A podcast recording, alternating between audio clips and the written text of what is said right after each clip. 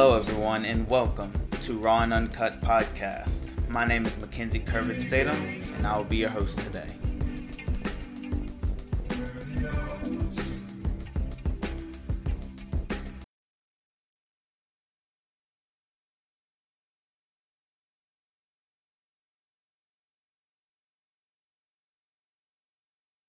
So, this week, y'all, I'm going to talk about this article I read about uh, college athletes and paying them. But we're going to start this week off by talking about a discussion I've heard a lot that people are having about the Warriors versus the Bulls and who's better. Now, as y'all have probably know, the Warriors broke the Bulls' all-time regular season record, winning 73, 73 games. Incredible accomplishment. And in the first two games of the playoffs, they've looked like juggernauts, and even in the second game, not having Steph Curry and still beating uh, the Rockets pretty handily. But this is going to be a talk about my personal opinion on if the Bulls were to play the Warriors today, what the hell would happen? Now, this generation, my generation, because I'm only 25 and younger, think that the Warriors are the greatest thing ever. They think Steph Curry is the most unguardable person and they're partly correct. I mean, Steph Curry is damn near impossible to guard, and this team is ju- is a juggernaut. But they're not, in my opinion, the best team I've ever seen. I didn't get a chance to really watch, or let me phrase, I didn't get a chance to really remember since I was so young.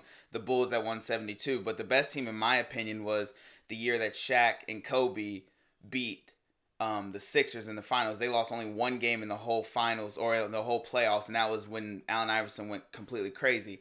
But that's going off the discussion. But if the Bulls were to play the Warriors, I think that the Bulls would win in five, possibly even four. Now, if you look at the teams, they are built pretty much the same, except for the Warriors shoot a lot more threes. They're the more the 2016 Bulls. The lineups go um, Curry, Klay Thompson, Barnes, Draymond, and Bogut is the starting five. The Bulls was Ron Harper, Scottie, Jordan, um, Dennis Rodman, and Luke Longley. Now everybody knows that Luke Longley would come out pretty much right away, and Toni Kukoc would go in, and Dennis Rodman would slide to the five. And for the Warriors, we know that Iguodala comes in, and they slide Draymond to the five, and they go small ball. So both teams' best lineup is small ball. Now you match up the superstars and the Robins, as we like to call them, the Batman and the Robins the Batman's on both teams is Jordan or Steph Curry. Now, if you're going to sit here and try to tell me that Steph Curry is better than Michael Jordan, we just got to fight. I'm not even a Jordan fan, and I know that Jordan's better than Curry. This is Curry's best year 50, 40, 90, scored over 30 points, hit 403 pointers. I mean, incredible year. One of the best years I've ever seen. But Jordan, let's not forget, in one season scored 37 points, another season scored 35. 33, 32, 32, 31, 30, 30, 29.6, and 28.7. So basically, he had 1, 2, 3, 4, 5, 6, 7, 8, 9. He almost had 10 seasons averaging 30 or more points. Curry has one. And this is in a league back in the day with Jordan where you could hand check, push them to where you want, and make them basically the defense had an advantage over the offense. And he still was putting up an astronomical amount of points and Curry's only getting 30 per game. Yes, you can say that he sits more minutes per game because they're blowing people out and all that other stuff, but I'm not really trying to hear that. Then you look at the Robins. Klay Thompson versus Scottie Pippen. Scottie Pippen took a team where the year after Jordan retired, almost went to the finals, probably should have went to the finals if it wasn't for the referees, and almost made people forget about Jordan because that's how well he was playing. Klay Thompson, great shooter, great defender. But I can tell you right now, if he was the only person on the team and was the go-to guy, Klay Thompson would not lead a team to be great. They would be subpar at best, and he would just shoot a bunch of shots. Because we've seen how he plays when Steph Curry isn't there. He's still a very good scorer or shooter, still a good defender, but doesn't get nearly the same shots and doesn't shoot nearly the same percentage. Then you look, then you look at the grind players. You go Draymond versus Dennis Rodman. Draymond's a way better scorer than Dennis Rodman and passes the ball better. But Draymond doesn't come close of the type of rebounder Dennis Rodman is. And being honest, he isn't the type of defender that Dennis Rodman is. I mean, Dennis Rodman caused people from Karl Malone problems. He caused Jordan problems when he was with the Pistons. I mean, Dennis Rodman is basically can guard one through four and truly create havoc. People say Draymond can guard one through four, but Draymond can really guard three, two through four, and he struggles with the twos and threes. He just basically gets a good contest on them. And the fours is his better position to guard. That's why he can do what he can do. So, I mean, you can say that's a wash. If you like offense better, you say Draymond's better. But basically, that's kind of a wash. And then you look at the bench guy, Iguodala versus Kukoc. Iguodala, good defender, really good role player, knows his role, and, and, is accepting not being the lead guy like he was with the Sixers, well with the Warriors. Kukoc, very good scorer, could shoot the three, stretch four, and is a bigger body than Iggy because he's because Toni Kukoc was like six seven, six eight, six nine, somewhere in that range, and, and is a true four. Where Iguodala is really a three slash two, and he's playing the three slash four four. Then you look at Barnes, and then you look at Ron Harper. I mean, those are the guys who kind of make impacts on the games, but don't put their finger on the games at all times. I mean, some games they'll hit big shots, make big plays, but then other games they're not on the court. So I like Barnes more in that aspect than Harper, but it's not like either one are just like truly that much better than each other. So I don't know about y'all's opinion, but my personal opinion, I think if the Warriors were to play the Bulls today, it would be a sweep pot or five games just because the rules are so much better in the offensive players' hands today. So if you bring the Bulls to this era, sure they don't shoot nearly as much threes, but without the hand checking all that, they're going to be able to score a lot easier than they were to score in the 90s. And if you take the Warriors to the 90s, they would struggle. Sure, they would still shoot threes, great, but the hand checking, the being able to force them where you want to go, the being able to get physical with them is just a difference changer because being a basketball player, you know that the more physical a defender can get for you, the harder you're going to work. So by you might score 20 some points in the first half, but you're exhausted. By the fourth quarter, you're missing shots you usually make. You're short sh- short shooting your free throws, and everything's just a little bit tougher. So it would be an interesting game of 90s ball versus 2016 ball because 90s was go to your best player, let him go to work and play off him. 2016 Warriors is pass the ball around, let Steph get his, but we're gonna run offense, dribble drive, push and kick, all that, pull up on threes on fast breaks. So it'd be an interesting game as far as that aspect. But in my personal opinion, I think the Bulls are sweeping them, if not beating them in five. What do y'all think? So the thing I was looking most forward to talking about was this article I read a few weeks ago called Four Years a Student Athlete The Racial Injustice of Big Time College Sports by Patrick Hruby. Um, it's an article basically where it shows that the system of NCAA and how it's set up is basically holding back predominantly black children or athletes because those are the ones who are affected the most by the rules that the NCAA has against them. Now, if you don't know um, some of the statistics I'm going to throw at you, you're about to learn. 58.3% of college Division 1 basketball athletes are black and 47% of college Division 1 football is black and that was in 2004 and 2015. Now, only 12% of America is black.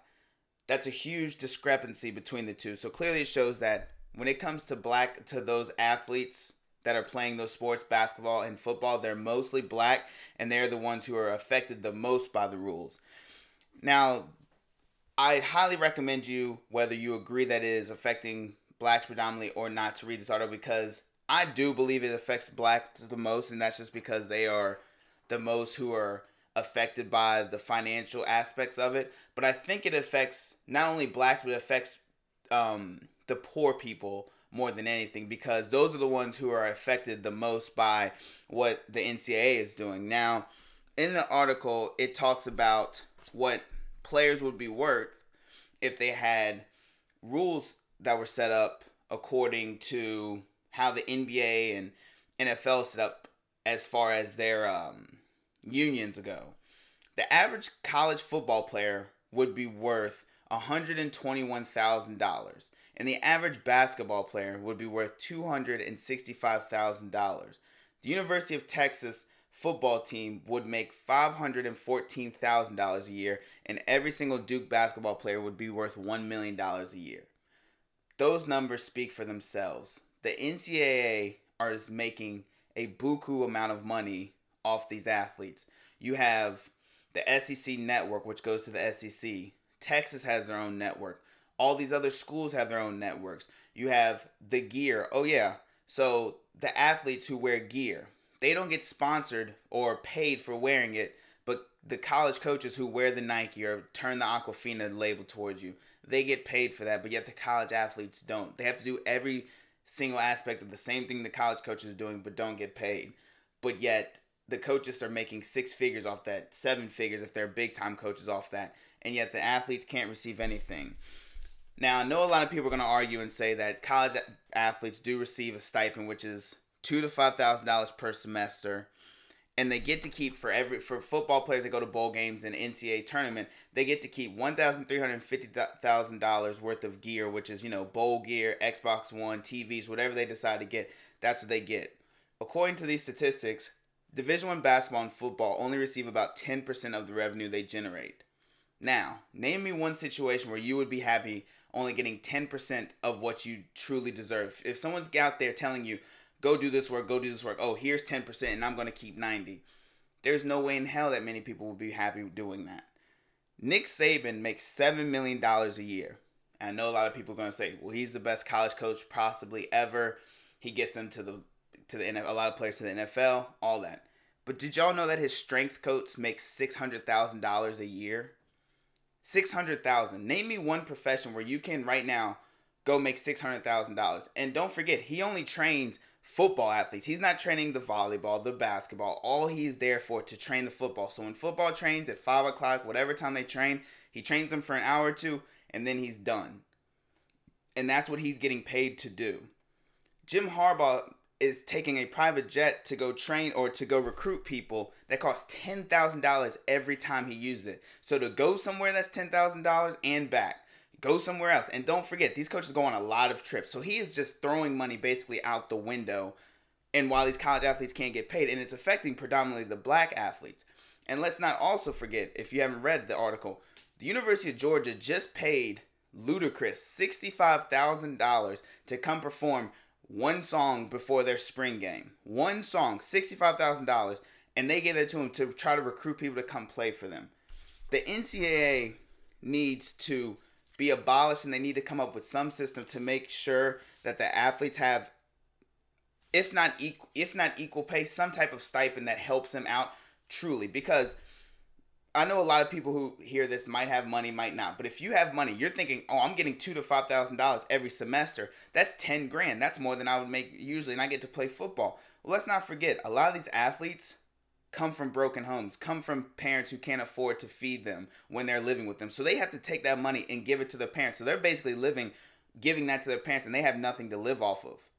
I mean, before Shabazz Napier said something, they had a limited amount of meals they could get. I mean, that's crazy that as society evolves and grows and you know, gay marriage is becoming a little bit more understand understood, even though not many place, not all places do. Marijuana is starting to become legal, and more and more people feel like it's more helpful than harmful, and understand that it's really just been some dumb, you know, stigma it's had for a long time.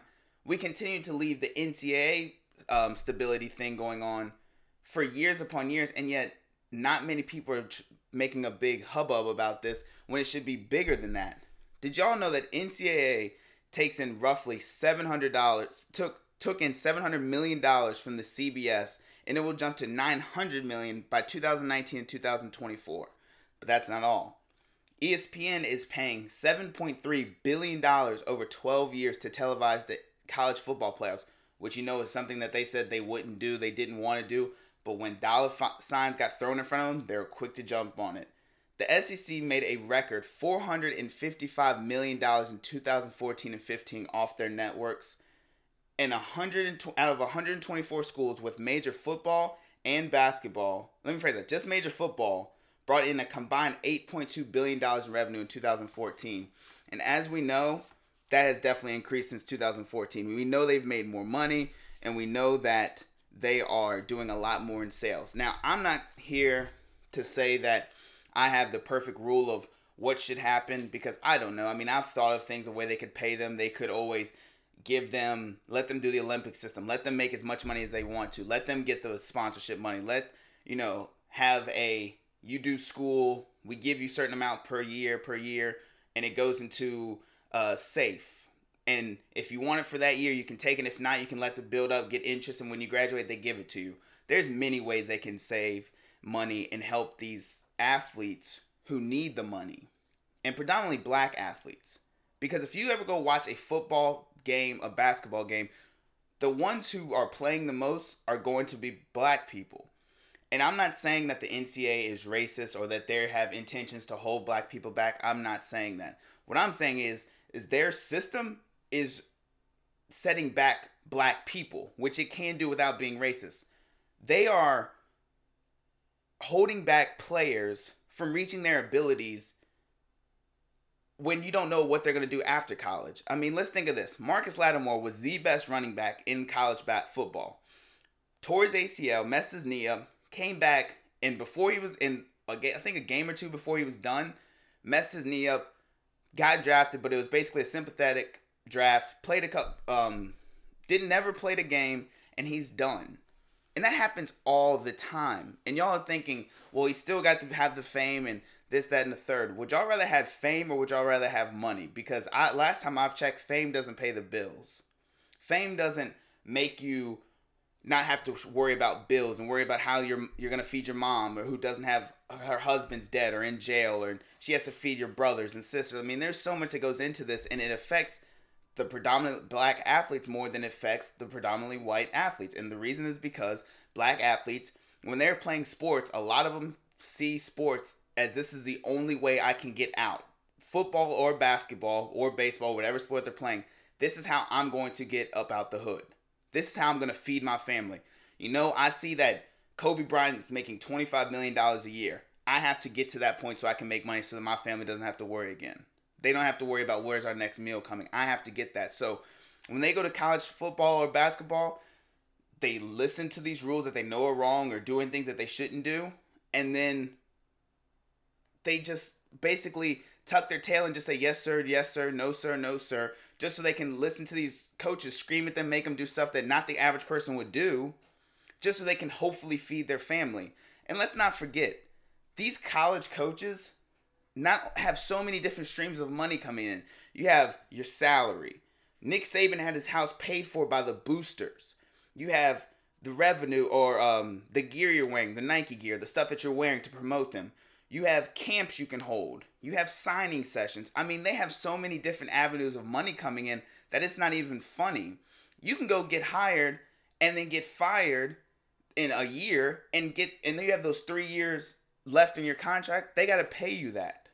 But yet, yet a college basketball player or football wants to transfer, they can tell you you can't transfer there because we don't want you to. I mean, this is so crooked. I could go on this about this for hours upon hours, but I just hope that this that y'all truly listen to what I say and go read this article. It's a long read, but trust me, it is worth it. Whether you think that the NCAA should pay players or if you don't, I mean, it will open up your eyes and make you truly think of is this system truly fair for college athletes and predominantly black athletes because it truly is not, and there needs to be something done and there's something needs to be changed about it. Once again, the name of the article is Four Years a Student Athlete the Racial Injustice of Big Time College Sports by Patrick Hruby. And that is all for Raw and Uncut podcast. As we finish the session, I'm recording this on a Wednesday or a Thursday, I mean. I just like to say I heard the tragic news of uh, Prince dying. I'm truly sad about this. I mean, that guy was what my dad pretty much raised me on. I mean, I listened to Purple Rain throughout my whole life as I got older, I realized how much of a genius he was and truly a legend. I mean, me growing up, my favorite artist was Michael Jackson. So when he died, I mean, that truly crushed me. I remember being crushed for that whole day and pretty much that week because that's how much Michael Jackson meant to me. And Prince doesn't have that same level effect on me, but he's close just because he's what my dad raised me on. I remember him talking about him and talking about his concerts and how much he just loved his music. So that's just sad to see an icon go at such a young age and I would just like to say RIP to Prince, and I wish you the best in the next life. Peace, y'all. Until next week.